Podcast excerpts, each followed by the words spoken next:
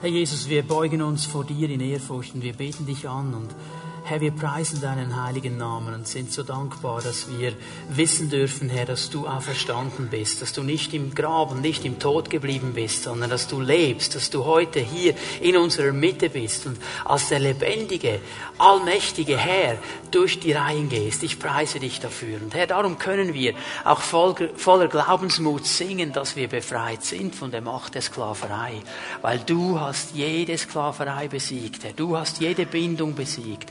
Und Herr, ich danke dir, dass wir unsere Herzen weit öffnen dürfen für deine Gegenwart, dass wir uns weit öffnen dürfen für dein Wort. Und Herr, dass du zu uns sprechen wirst und in unsere Leben hineinsprechen wirst. Ich bitte dich, Herr, dass du die Augen unseres Herzens erleuchtest, dass wir die Wahrheit deines Wortes erkennen. Und Herr, dass wir uns mit einem offenen Herzen danach ausstrecken, dein Wort zu verstehen und dein Wort zu tun und festzuhalten. Weil daher, wo wir bei deinem Wort stehen, da wirst du deinen Segen schenken. Ich danke dir dafür und preise dich für das, was du tun wirst durch dein Wort heute Morgen. In Jesu Namen. Amen. So, bitte nehmt eure Plätze ein und lasst uns gleich den 1. Johannes aufschlagen im zweiten Kapitel, 1. Johannes 2. Johannes hat ein großes Anliegen mit diesem Brief. Das echte Leben.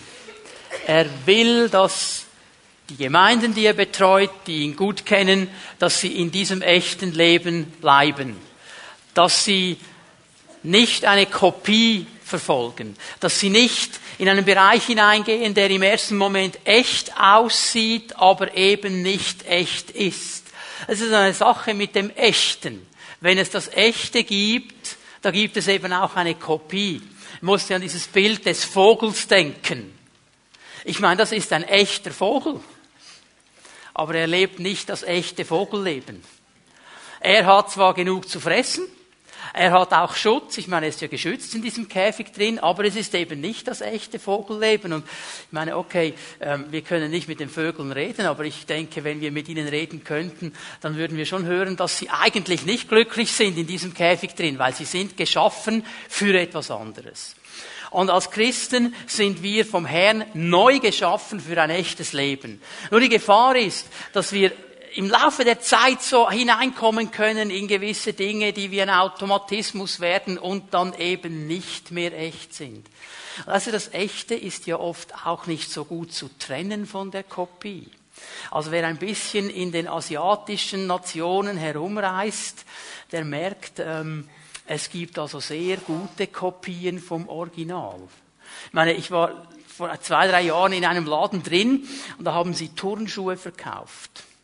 Und diese Kopie war so offensichtlich, die hätte niemand gekauft. Denn wenn auf der Außenseite die Marke mit den drei Streifen draufsteht, aber auf dem Fußbett die Marke mit dem Wildtier, das springt, drin ist, dann merkst du, das kann nicht zusammengehen. Weil die beiden Firmen, die arbeiten nicht zusammen. Das war offensichtlich.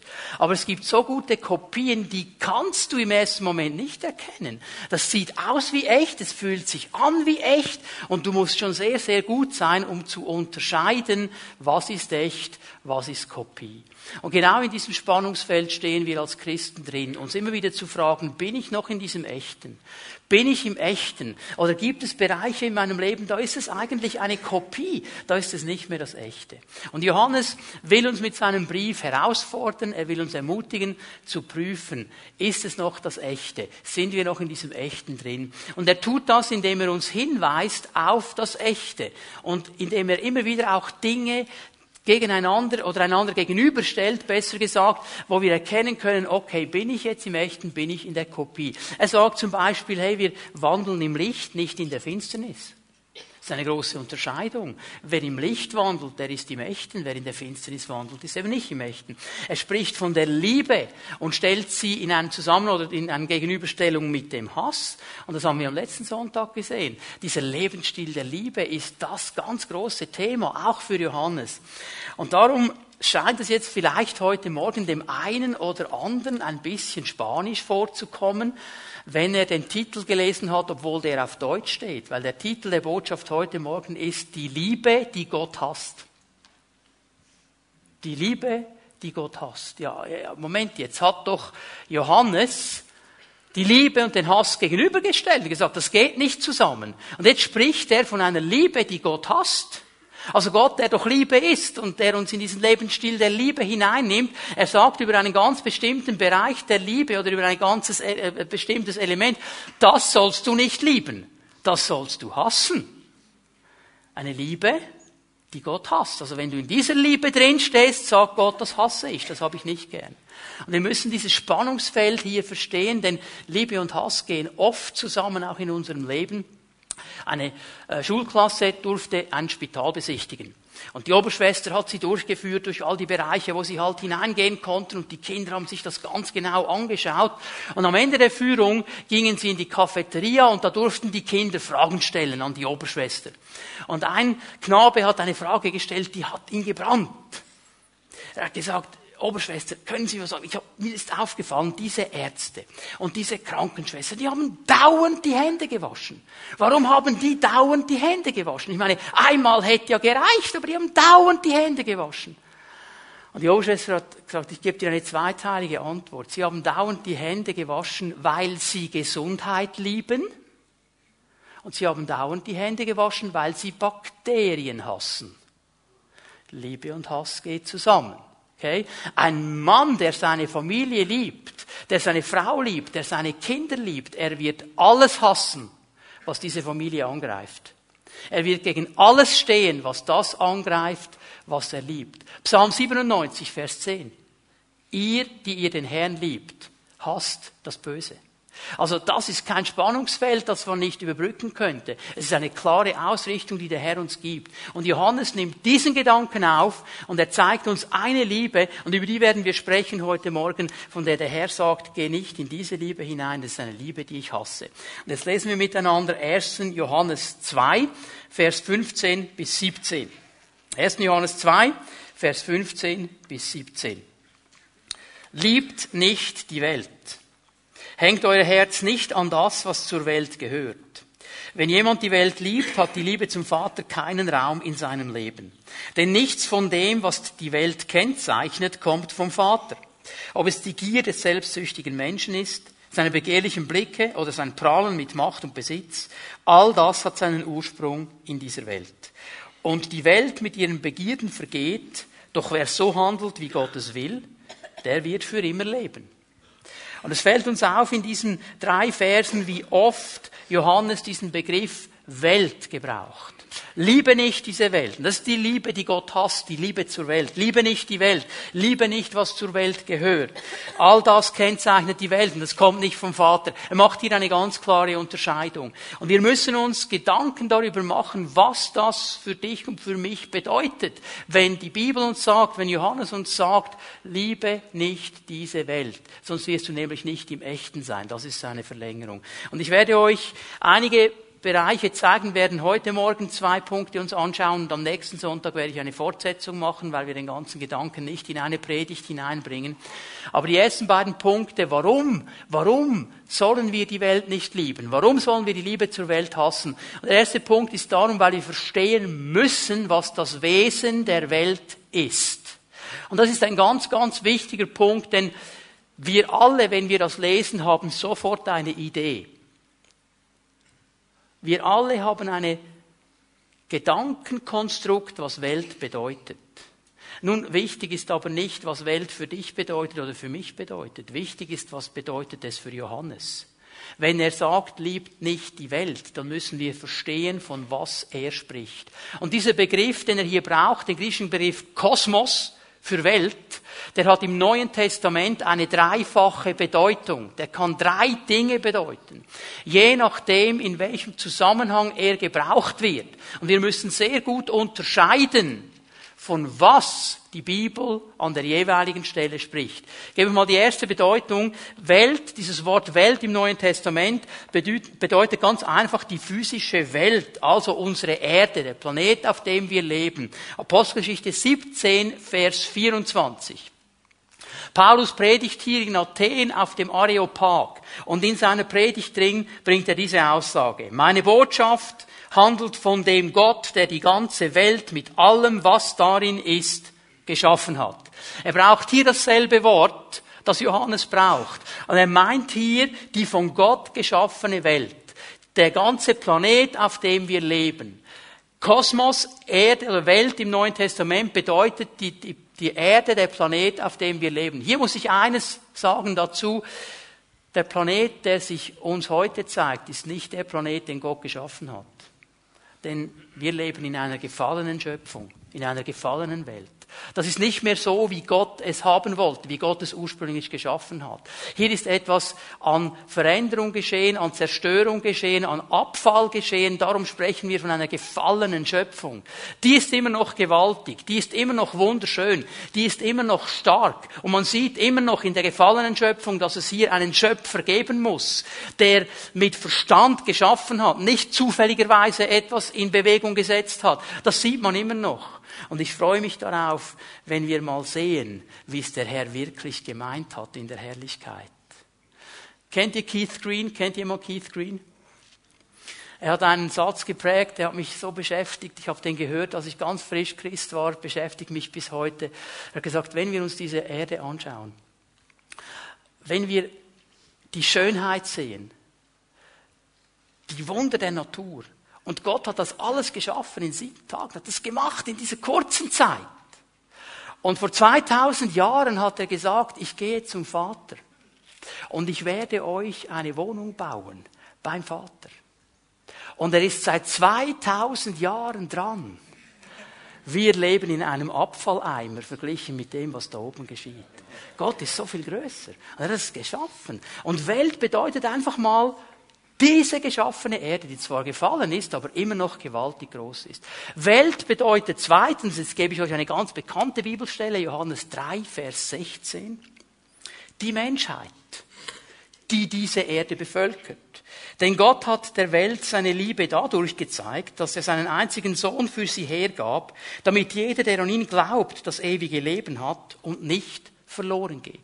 Hier meint die Bibel die Bewohner, die Menschheit, die diese Erde bevölkern.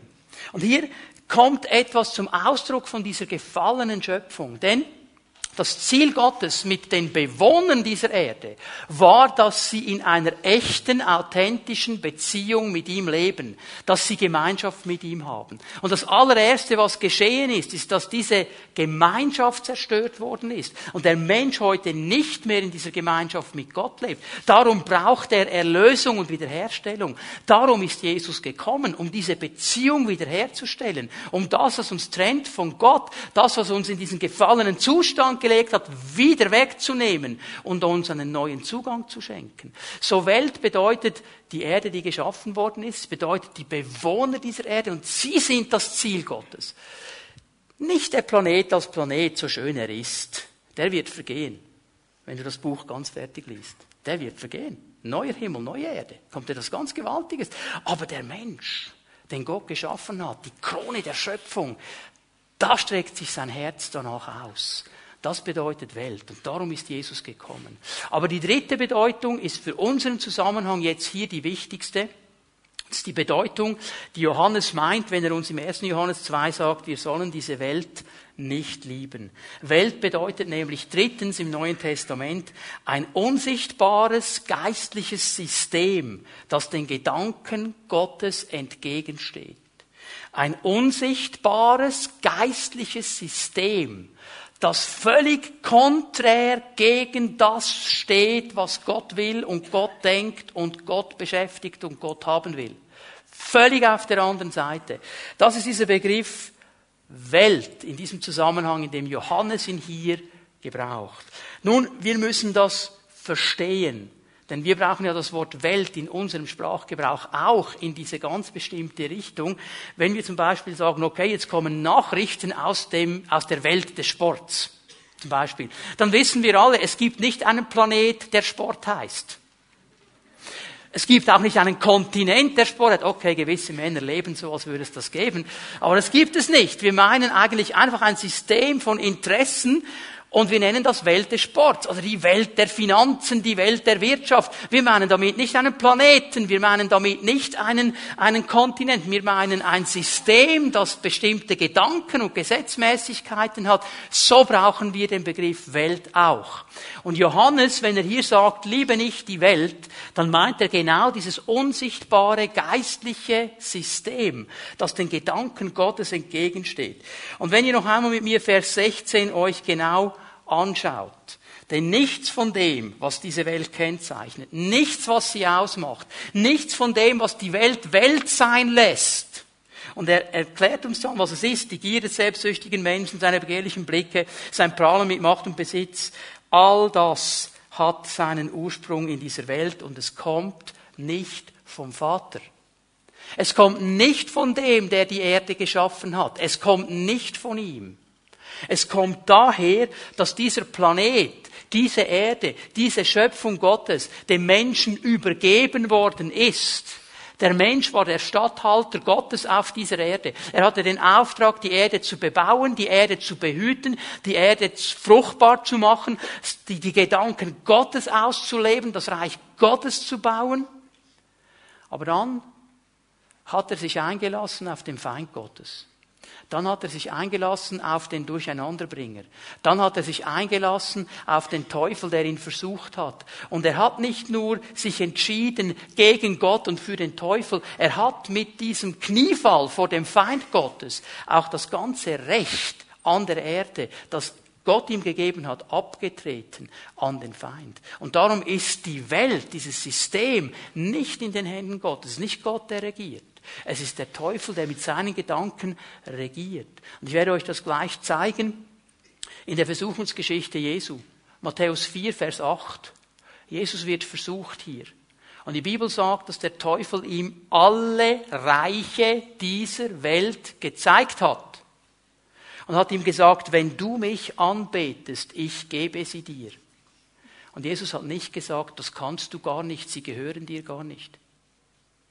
Jesus weiß, dass die Reiche dieser Welt, dass dieses ganze System in den Händen des Feindes ist. Er weiß das. Darum nennt Paulus ihn im 2. Korinther 4 den Teufel, den Gott dieser Welt.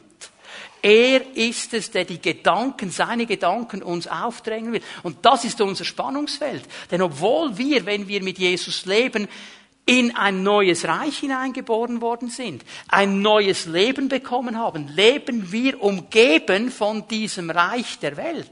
Sind die Gedanken des Reiches dieser Welt immer dran, uns konstant in Frage zu stellen und uns zu ziehen. Und darum spricht Johannes so klar davon und sagt, lass dich nicht auf diese Welt ein. Liebe sie nicht. Es sind nicht die Gedanken Gottes. Und darum sagt Jesus in der Bergpredigt, dass wir das Licht der Welt sein sollen. Wir bringen die Gedanken Gottes hinein in diese Dunkelheit. Wir bringen sie hinein in das Reich dieser Welt. Und es sind ganz andere Gedanken. Und hier müssen wir zwei Dinge verstehen. Ähm, das erste, was wir verstehen müssen, da kannst du dich gleich mal zu deinem Nachbarn links und rechts drehen und ihm Folgendes sagen. Du bist ein Außerirdischer.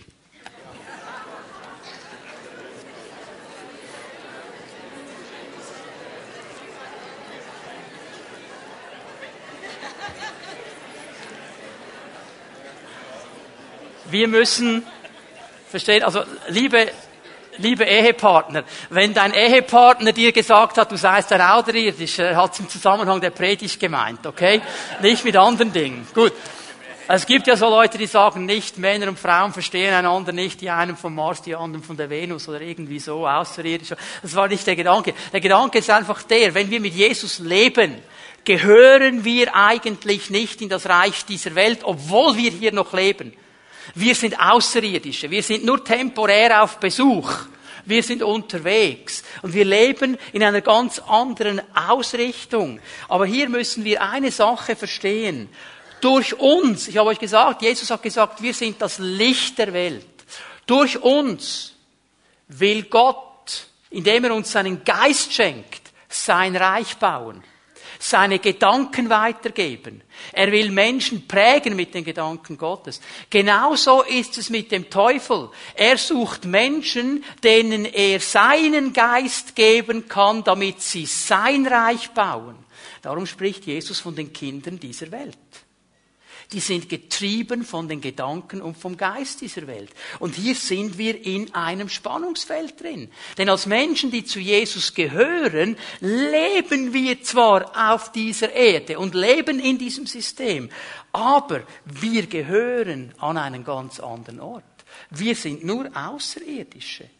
Und Darum betont die Bibel im Alten Testament und im Neuen Testament, dass ein Unterschied sichtbar sein soll zwischen dem, was Volk Gottes ist und dem, was nicht Volk Gottes ist.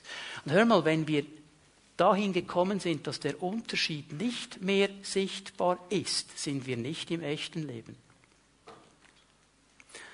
Wenn der Unterschied nicht mehr sichtbar wird, wir sind gleich wie die anderen, einfach ein bisschen frömmer dann sind wir wie diese Vögel in diesem Käfig drin. Wir haben genug zu fressen, wir haben Schutz, es geht uns einigermaßen gut, aber es ist nicht das, zu was der Herr uns geschaffen hat.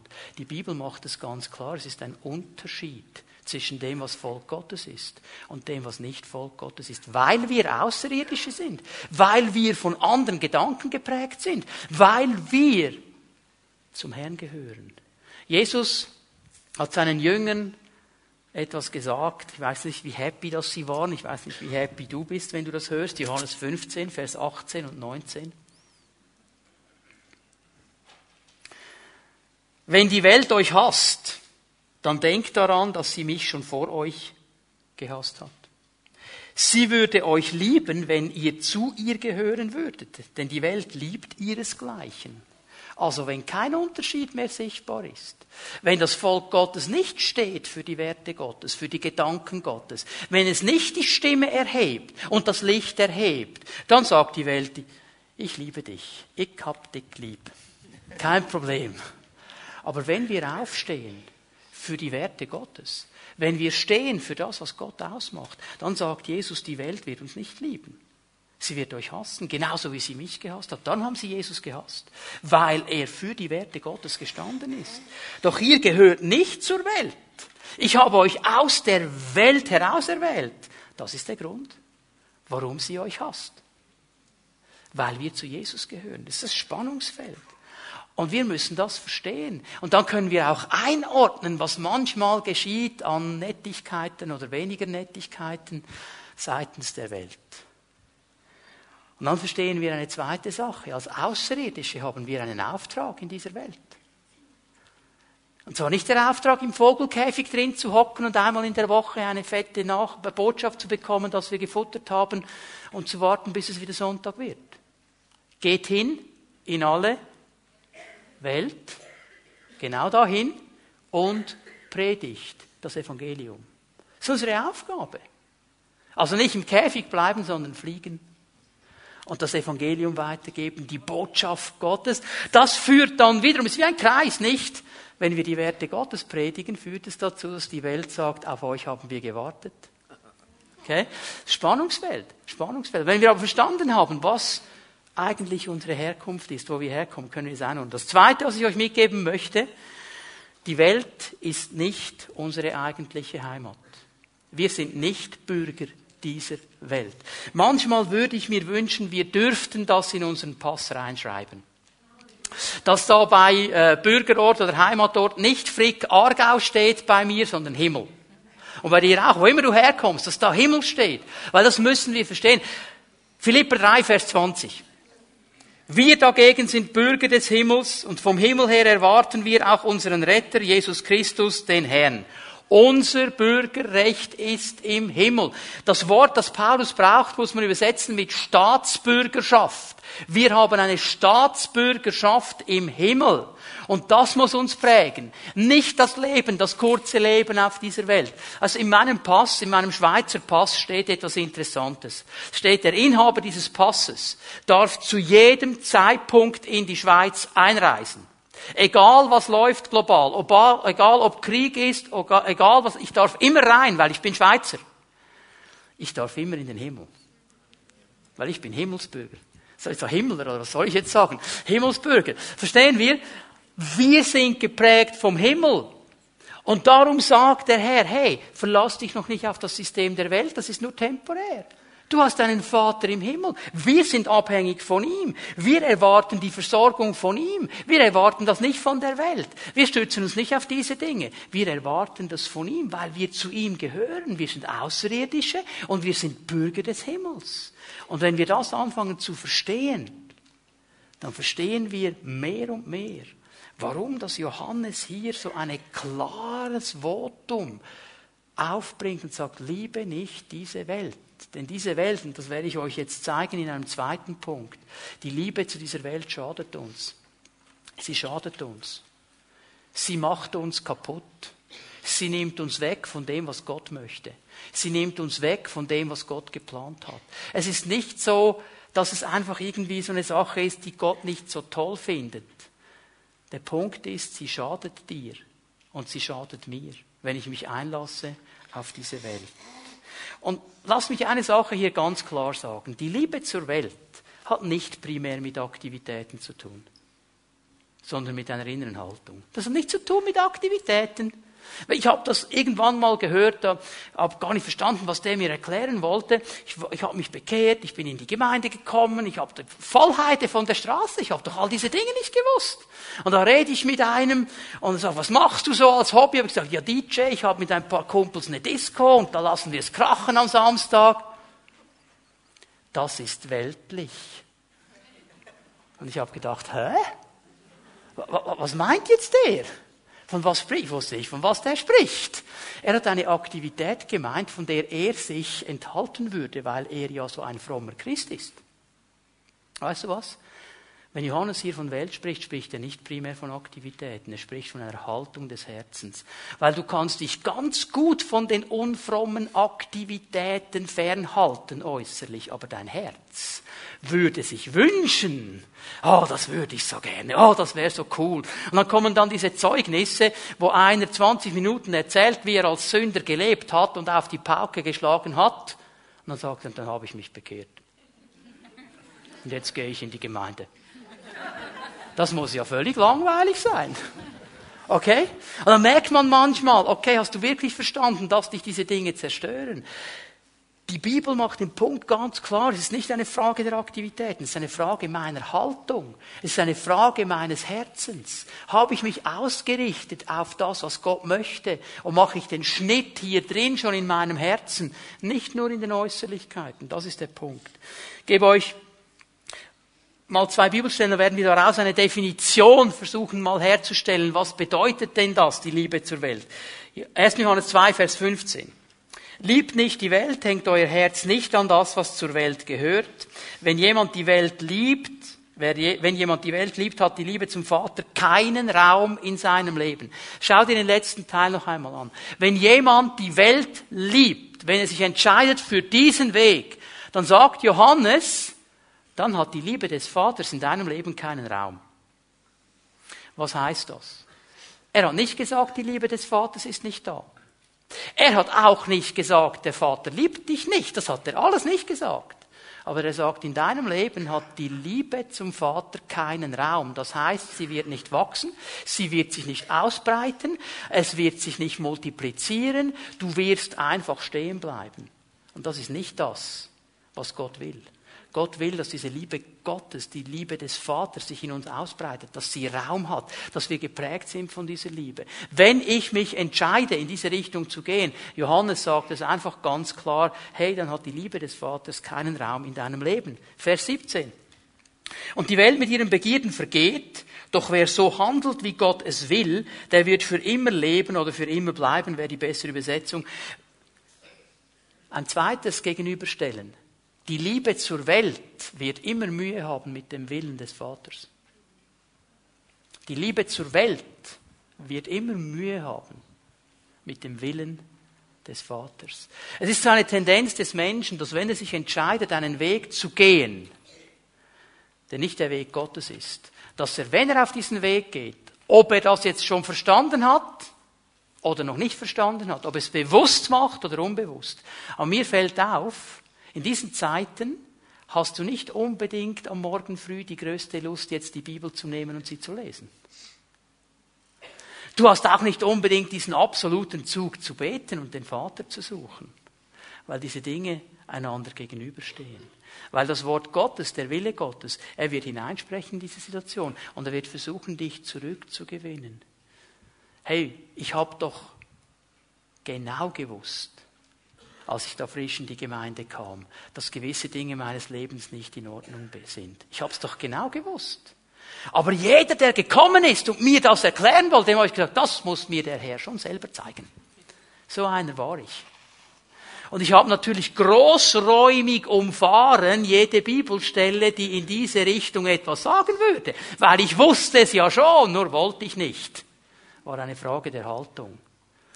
Und ich bin froh, dass der Herr mit uns dann einen Weg geht. Und diese Haltung auch noch gerade biegt. Und plötzlich ist das echte Leben da und du kommst dir nicht mehr vor wie ein Vogel im Vogelkäfig, der zwar zu fressen hat und Schutz hat, aber nicht da ist, wo er eigentlich sein sollte. Und wenn wir aus diesen beiden Bibelstellen jetzt eine Definition uns mal vor Augen führen, was ist die Liebe zur Welt?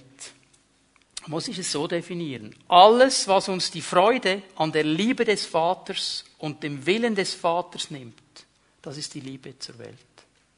Alles, was uns die Freude an der Liebe des Vaters, an seiner Gegenwart, an der Beziehung zu ihm und am Willen des Vaters, an seinem Wort nimmt, das müssen wir vermeiden, weil das ist die Liebe zur Welt. Und Johannes sagt, wenn du in diesen Bereich hineingehst, dann wirst du nicht mehr im Echten drinstehen. Dann wirst du nicht mehr das haben, was Gott dir eigentlich geben möchte. Und es ist ganz interessant, dass er dann in Vers 16 drei Bereiche uns nennt. Und das sind die drei Hauptbereiche. Diese drei Bereiche, mit diesen drei Bereichen kommt der Teufel heute noch und versucht dich wegzuziehen vom Weg Gottes.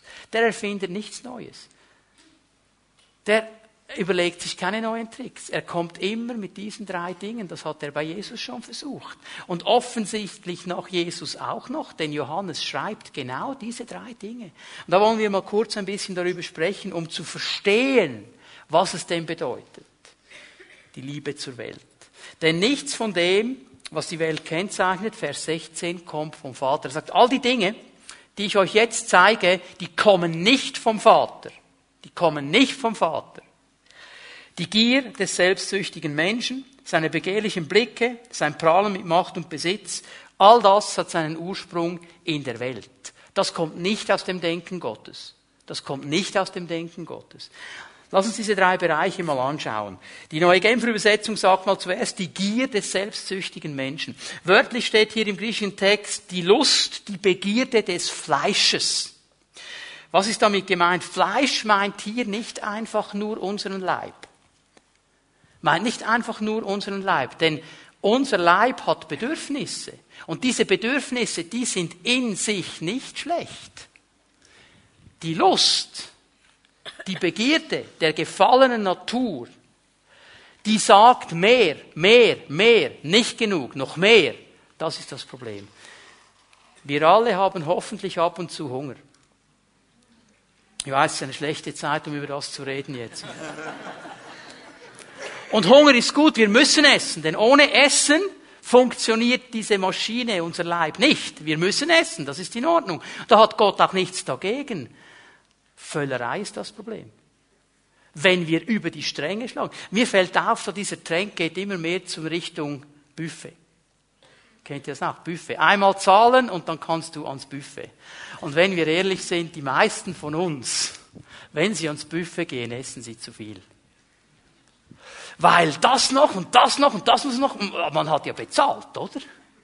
Ja, jetzt musst du doch bitte schon in den Ferien sowieso all inclusive zuschlagen. Das Problem ist nicht Essen oder Hunger zu haben. Das Problem ist das Übermaß davon. Und unsere gefallene Natur hat nie genug. Dann hast du ein Steak gehabt und dann hast du Gemüse gehabt und noch ein bisschen Bulle. Und eigentlich, wie Max und Moritz, kommt es oben schon raus, aber das Dessertbuffet. Mm, und der Leib sagt, ah, musst du noch haben, kannst morgen wieder aufs Laufband. Nur derselbe Laub sagt dir am Morgen früh Laufband, heute nicht. Okay? Verstehen wir das? Durst. Wir müssen trinken, es ist richtig zu trinken, wir müssen trinken. Aber eins über den Durst zu trinken, wir nennen es ja noch so. Das ist das Problem. Das ist das Problem. Und der Leib, oh, noch probieren und oh, noch ein guter Wein und noch ein Likör und noch schnell. Das ist das Problem. Sexualität. Wir sind sexuelle Wesen. Amen. Wir sind sexuelle Wesen. Es ist ein geniales Geschenk von Gott in einen wunderbaren Rahmen genannt Ehe. Und wenn du in diesem Rahmen lebst, ist Sexualität ein wunderschönes Geschenk. Wenn du es außerhalb lebst, machst du dich kaputt und deinen Partner kaputt.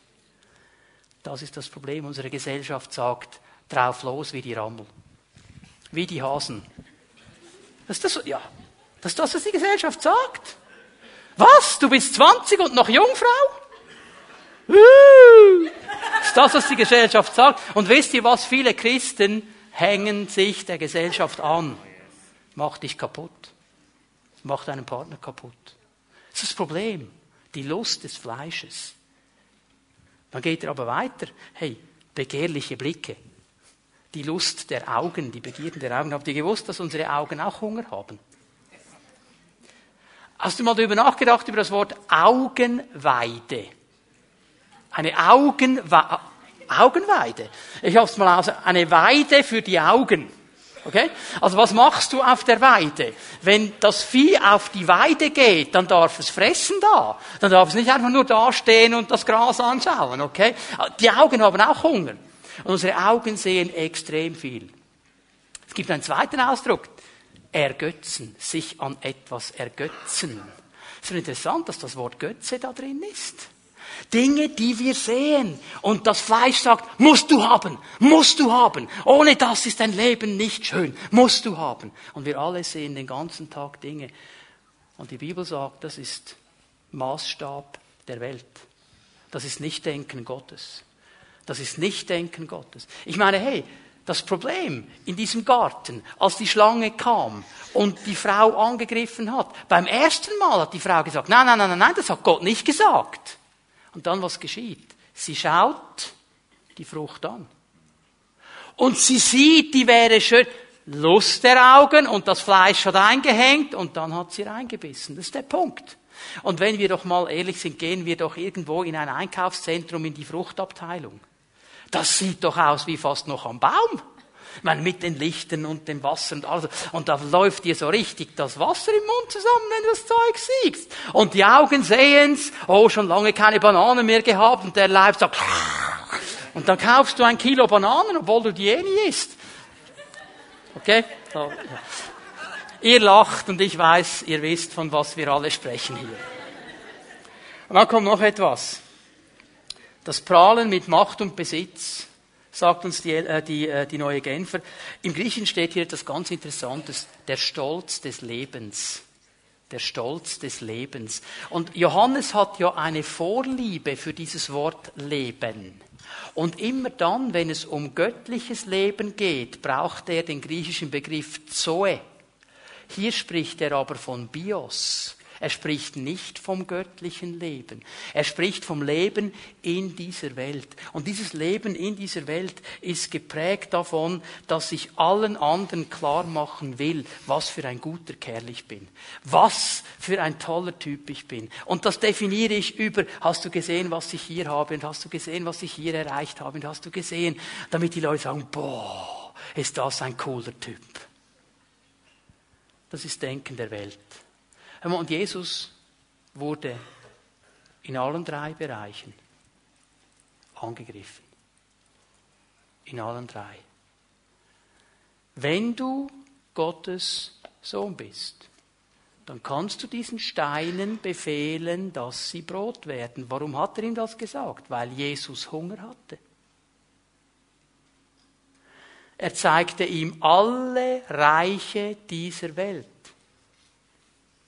Augen. Und er hat ihm gesagt, auf der Spitze des Tempels, wenn du dich hier herunterwirfst, dann werden die Engel kommen und sie werden dich aufhalten und sie werden schauen, dass dein Fuß sich nicht an einen Stein stößt. Jetzt müssen wir eines verstehen. Da war dieser Tempelvorhof und da waren immer Menschen. Immer. Und da waren viele Menschen. Und wenn da einer von der Zinne des Tempels springen würde, die Leute sehen das. Und mitten im Flug kommen die Engel, halten ihn, setzen ihn ab. Das wäre der neue Megastar. Prahlerei des Lebens. Jesus ging da durch. Und wenn Jesus mit diesen Dingen angegriffen worden ist, wieso wir nicht? Wieso wir nicht? Aber was wir lernen können, und hier möchte ich die Predigt abschließen mit diesem Gedanken, wie kann ich reagieren? Jesus war in diesen Spannungsfeldern drin. Der Teufel hat ihm diese Fallen gestellt. Wie können wir reagieren? Denn bei Jesus hat es nicht funktioniert. Und jetzt können wir von Jesus lernen. Und das allererste, was wir wissen müssen, um hier siegreich zu sein, ich muss wissen, wer ich bin. Ich muss wissen, wer ich bin. Ich meine jetzt nicht, dass der Urs Beat weiß, dass er der Urs Beat ist. Okay? Das hoffe ich, dass er das weiß. Aber was ist meine Identität in Christus? Wer bin ich im Herrn? Und das, das Interessante ist, also ähm, die übercharismatischen Leute, die, die äh, pushen dann das in eine Richtung, die lesen, dass Jesus gehört hat vom Vater. Das ist mein geliebter Sohn, an dem habe ich meine Freude. Und dann denken sie, das hat Jesus fünfmal am Tag gehört. Und wenn Sie es nicht fünfmal am Tag hören, dann bezweifeln Sie schon, ob Sie überhaupt noch charismatisch sind. Hat Jesus das wirklich fünfmal am Tag gehört? Weißt du was? Zweimal sagt uns die Bibel davon. Einmal bei seiner Taufe hat sich der Himmel geöffnet, die Taube kam und das Wort Gottes kam. Das ist mein geliebter Sohn, an dem habe ich meine Freunde. Was ist nachher geschehen? Und er wurde vom Geist Gottes in die Wüste geführt und vom Teufel versucht. Der Vater hat ihm das mitgegeben. Jesus Denk daran, du bist mein Sohn. Egal was jetzt kommt, egal welche Angriffe das kommen, du bist mein Sohn. Geh da durch. Und was sagt ihm der Teufel? Wenn du Gottes Sohn bist, Fragezeichen, bist du wirklich? Weißt du, wer du bist? Und dann hat er es noch einmal gehört auf dem Berg der Verklärung. Da ging er runter und er wusste, jetzt gehe ich nach Jerusalem. Und jetzt werde ich einen grausamen Tod sterben. Und ich werde angegriffen werden. Und ich muss wissen, wer ich bin. Weißt du, wer du bist? Hast du verstanden, dass du ein Außerirdischer bist? Dass du zum Reich Gottes gehörst? Dass die Gedanken Gottes in deinem Leben stark sein sollen? Hast du verstanden, dass der Herr dir seinen Geist gibt, sein Wort gibt, dass du mit ihm sprechen kannst im Gebet, dass du die Kraft von ihm holen kannst, dass du sein Kind bist durch alle Böden hindurch und dann kannst du stehen. Dann kannst du stehen wie Jesus und sagen, nein, nein, nein, nein, nein. Mein Vater hat noch was anderes gesagt und ich werde bei diesem Wort des Vaters stehen bleiben. Und das Zweite, und dieser Punkt ist mir ganz, ganz wichtig. Ich muss nicht nur wissen, wer ich bin. Ich muss auch wissen, dass ich entscheiden kann und entscheiden muss. Dass ich entscheiden kann und dass ich entscheiden muss. Ich sage das noch einmal. Du und ich, wir werden nicht gesündigt wir sündigen. Das ist nicht ein Automatismus. Oh ich kann nicht anders. Nein, ich entscheide mich dafür. Weißt du, es ist interessant im Gespräch mit Brüdern und Schwestern immer wieder höre, ja, aber ich kann mich nicht entscheiden, ich kann einfach nicht. Doch, du kannst. Doch, du kannst. Wir haben ein Recht zu entscheiden. 5. Mose 30, 19 und 20. 5. Mose 30, 19 und 20. Mose sagt dem Volk Gottes Folgendes hier. Ich rufe heute den Himmel und die Erde an als Zeugen gegen euch. Das Leben und den Tod habe ich dir vorgelegt, den Segen und den Fluch. Erwähle nun das Leben, damit du lebst, du und deine Nachkommen. Und liebe den Herrn, deinen Gott, höre auf seine Stimme, halte dich an ihn. Das ist dein Leben und dein hohes Alter, damit du in dem Land wohnen bleibst, das der Herr deinen Vorfahren Abraham, Isaac und Jakob zu geben geschworen hat.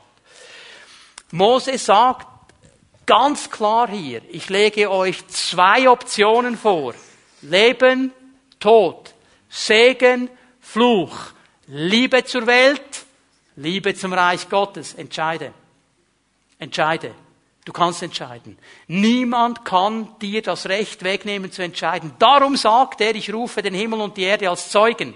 Mit anderen Worten, der Himmel muss sich an das halten, was ich jetzt sage, die Erde muss sich daran halten und der Teufel auch. Er kann dich nicht hindern, dich zu entscheiden. Sonst hätte er es gemacht. Er hätte dir die Zunge rausgerissen. Er hätte dir den Hals verknotet. In dem Moment, wo du sagen wolltest, ich nehme Jesus an. Das konnte er nicht. Er konnte nicht. Warum? Weil du und ich, wir haben ein Recht zu entscheiden. Und jetzt stell dir mal vor, Jesus in der Wüste, der Teufel vor ihm. Hey, wenn du Gottes Sohn bist, dann befiehl diesen Steinen.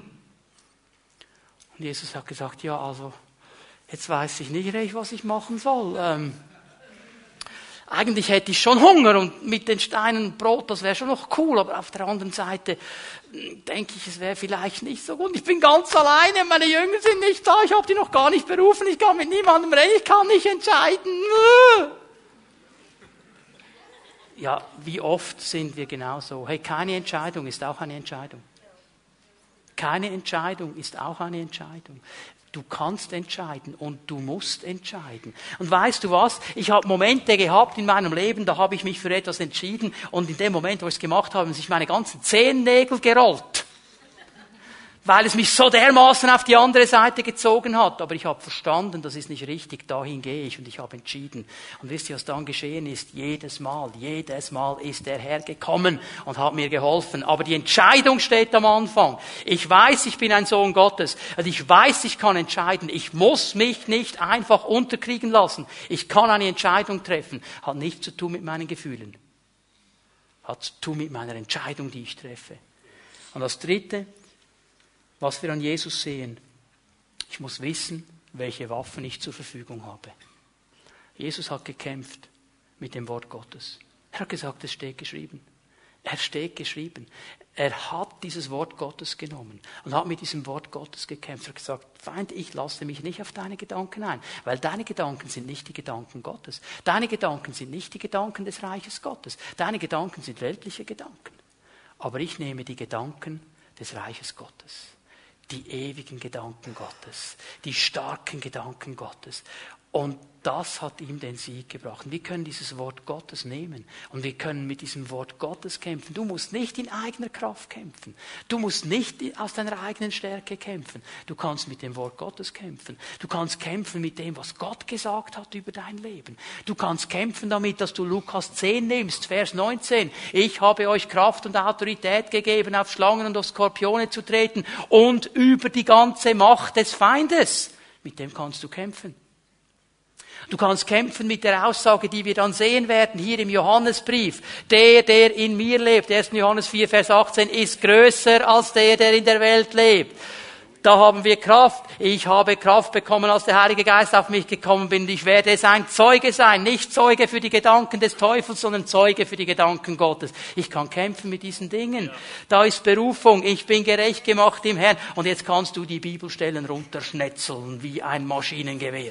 Das ist die Waffe. Und der Teufel wird flüchten. Das hat Jesus getan. Wir müssen nicht aus unserer Kraft kämpfen. Aber es fängt damit an, dass du eine Entscheidung triffst, die sagt, ich bin ein Kind Gottes. Ich gehöre zum Reich Gottes. Ich will nichts zu tun haben mit der Welt. Ich will mit meinem Herrn vorwärts gehen. Und ich will erleben, was es heißt, ein echtes Leben mit Jesus zu leben. Nicht so ein Vogelkäfigteil, ein echtes wo in der Freiheit des Geistes vorwärts gehe. Meine Lieben, wisst ihr was? Ich bin zutiefst überzeugt, unser Land braucht solche Christen, die diese frommen Formen sprengen und mit Jesus leben und das echte Leben und dass die anderen denken, boah, was ist das für ein Typ, woher hat er das? Von Jesus hat er's. Halleluja. Oh, ich wünsche, ich träume davon, dass wir als Gemeinde so richtig freigesetzt werden in diesen Dingen und dass die Leute sagen, wenn wir in Bern auf den Straßen sind, jetzt kommen die, die die ganze Stadt auf die Kopf stellen. Halleluja. Weil wir das echte Leben haben von unserem Herrn. Können wir aufstehen miteinander? Darf ich bitten, dass die Lobpreise noch einmal nach vorne kommen? Lass uns einen Moment in die Gegenwart Gottes gehen. Komm, richte dich aus auf deinen Herrn.